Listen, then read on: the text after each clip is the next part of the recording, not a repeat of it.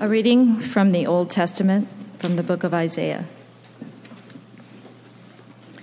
Is it not to share your bread with the hungry and bring the homeless poor into your house, when you see the naked to cover them, and not to hide yourself from your own kin? Then your light shall break forth like the dawn, and your healing shall spring up quickly. Your vindicator shall go before you, the glory of the Lord shall be your rear guard and a reading from the New Testament in the book of Matthew. When the Son of Man comes in his glory and all the angels with him, then he will sit on the throne of his glory. All the nations will be gathered before him, and he will separate people one from another as a shepherd separates the sheep from the goats, and he will put the sheep at his right hand and the goats at the left. Then the king will say to those at his right hand, Come, you that are blessed by my Father, inherit the kingdom prepared for you from the foundation of the world. For I was hungry, and you gave me food. I was thirsty, and you gave me something to drink. I was a stranger, and you welcomed me. I was naked, and you gave me clothing. I was sick, and you took care of me. I was in prison, and you visited me. Then the righteous will answer him, Lord, when was it that we saw you hungry and gave you food, or thirsty and gave you something to drink? And when was it that we saw you a stranger and welcomed you, or naked and gave you clothing? And was it when was it that we saw you sick or in prison and visited you? And the king will answer them, Truly I tell you, just as you did it to one of the least of these who are members of my family, you did it to me. Then he will say to those at his left hand, you that are accursed, depart from me into the eternal fire prepared for the devil and his angels. For I was hungry, and you gave me no food. I was thirsty, and you gave me nothing to drink. I was a stranger, and you did not welcome me. Naked, and you did not give me clothing. Sick and in prison, and you did not visit me. Then they will also answer, Lord, when was it that we saw you hungry and thirsty, or a stranger, or naked, or sick, or in prison, and did not take care of you? Then he will answer them, Truly I tell you, just as you did not do it to one of the least of these, you did not do it to me. And these will go away into eternal punishment, but the righteous into eternal life. The word of the Lord. Thanks be to God. In my first in, interim in Charlotte, the church was, and in fact still is, right across the street from the Presbyterian Hospital. One morning, a man stopped by the church. He had just been to the emergency room and had a couple prescriptions that he needed filled. Didn't have the funds. Could we help him out? So I called the pharmacy. As I recall, the total bill for the two prescriptions was something less than $50. So we wrote a check directly to Presbyterian Hospital Pharmacy for the exact amount and sent him on, on his way.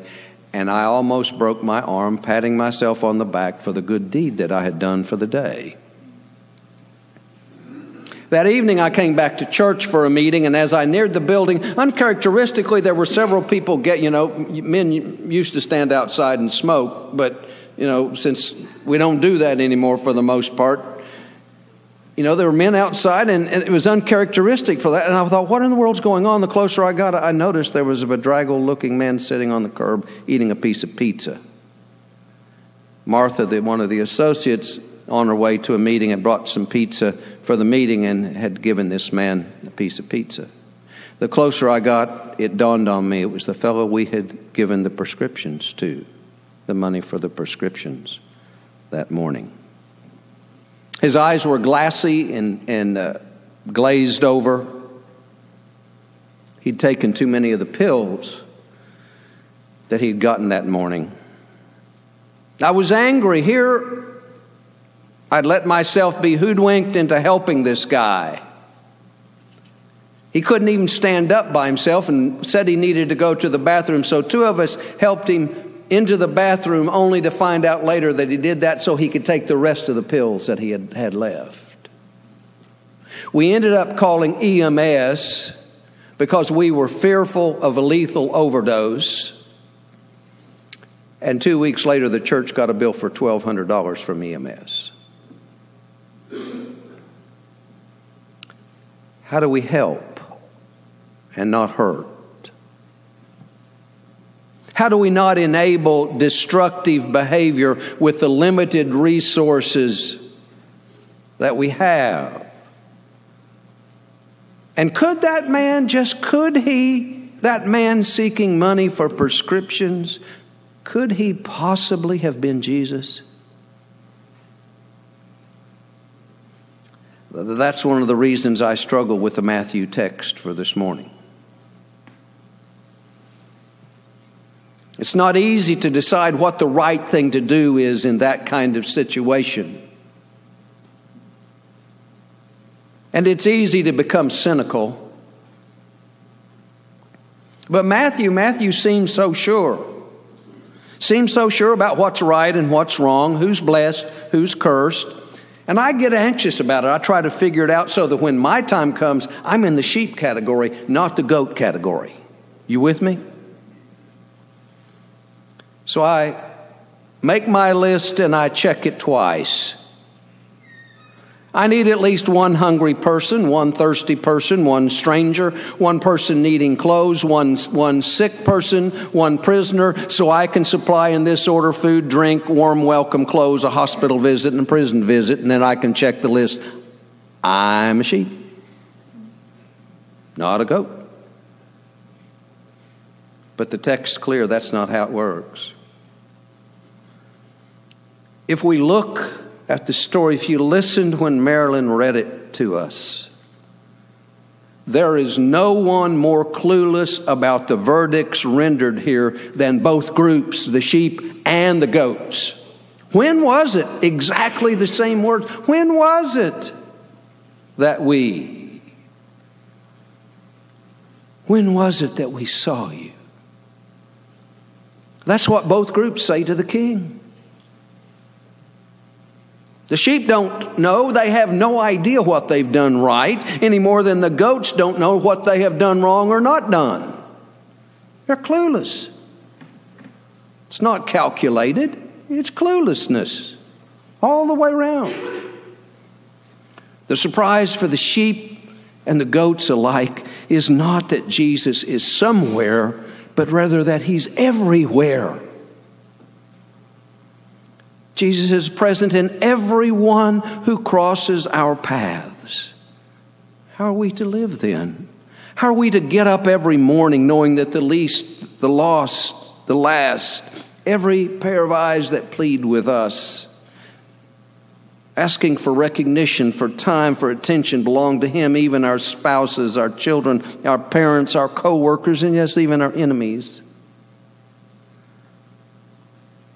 Problem is, for me, is that the Bible is not like the math books of my youth.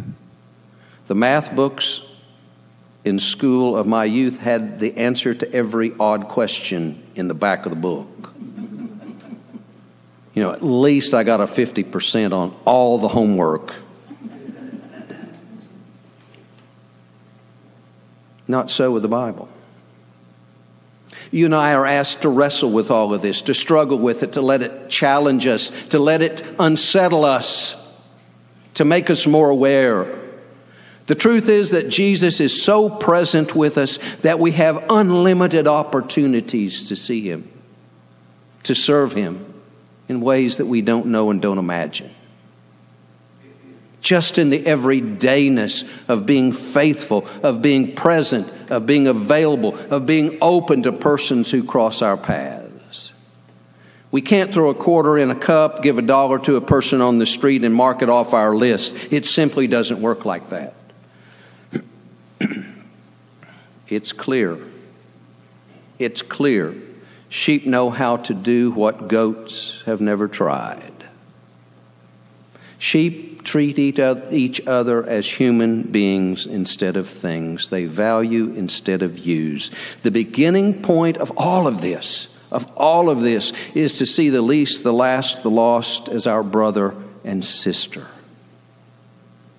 That's a place to start.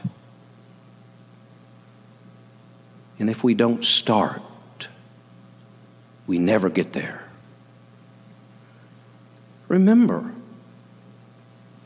the goats are not condemned for doing bad things, they're condemned for doing nothing.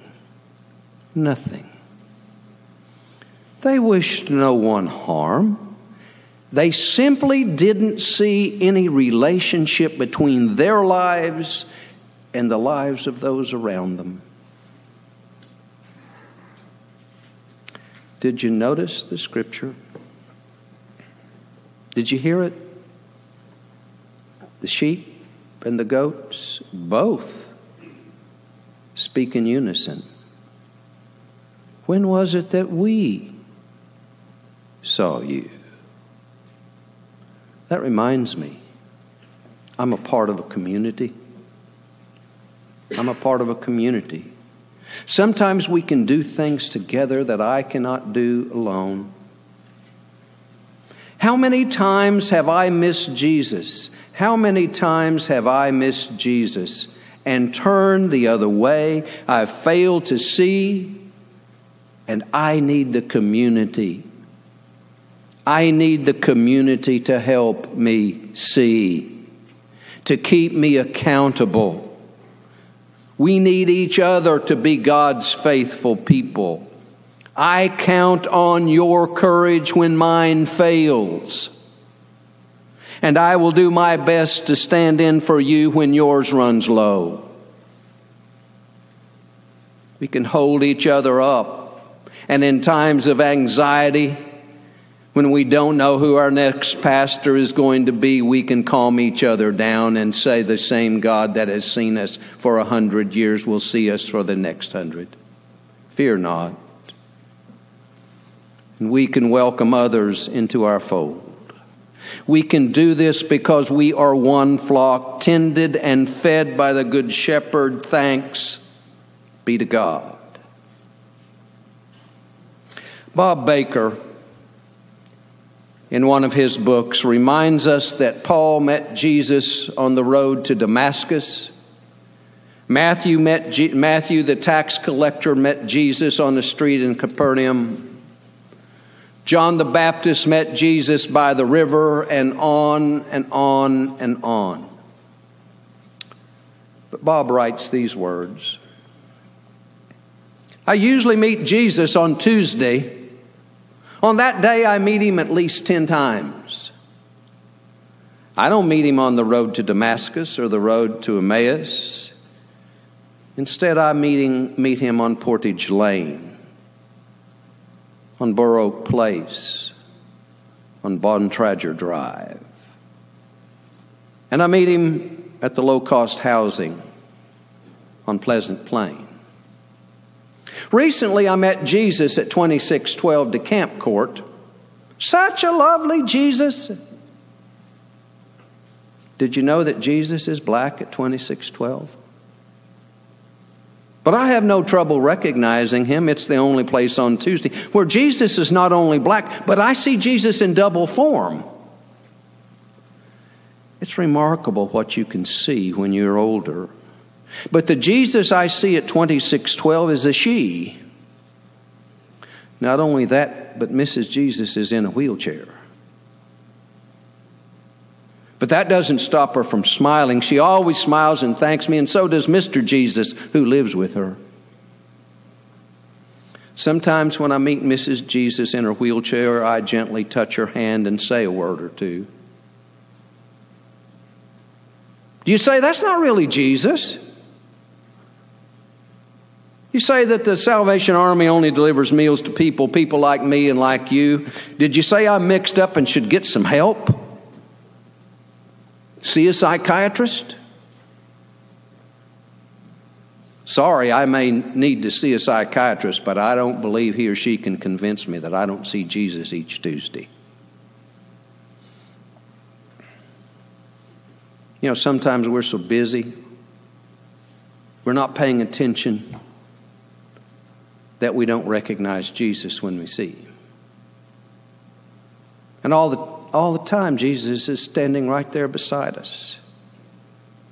sitting in a wheelchair, lying in a sick bed, and we don't see him. We don't even see him. And you know, that's part of what we call the deacons of our church to do. We ask them to always be on the lookout for Jesus. We ask them to help us see Jesus when we're at our very, very best, but also at our very, very worst. And you know, if we can do that, if we can see Jesus in each other, we'll have conflict, but it won't be a killing conflict. It will be a hopeful, helpful, constructive conflict. Well, will you see Jesus?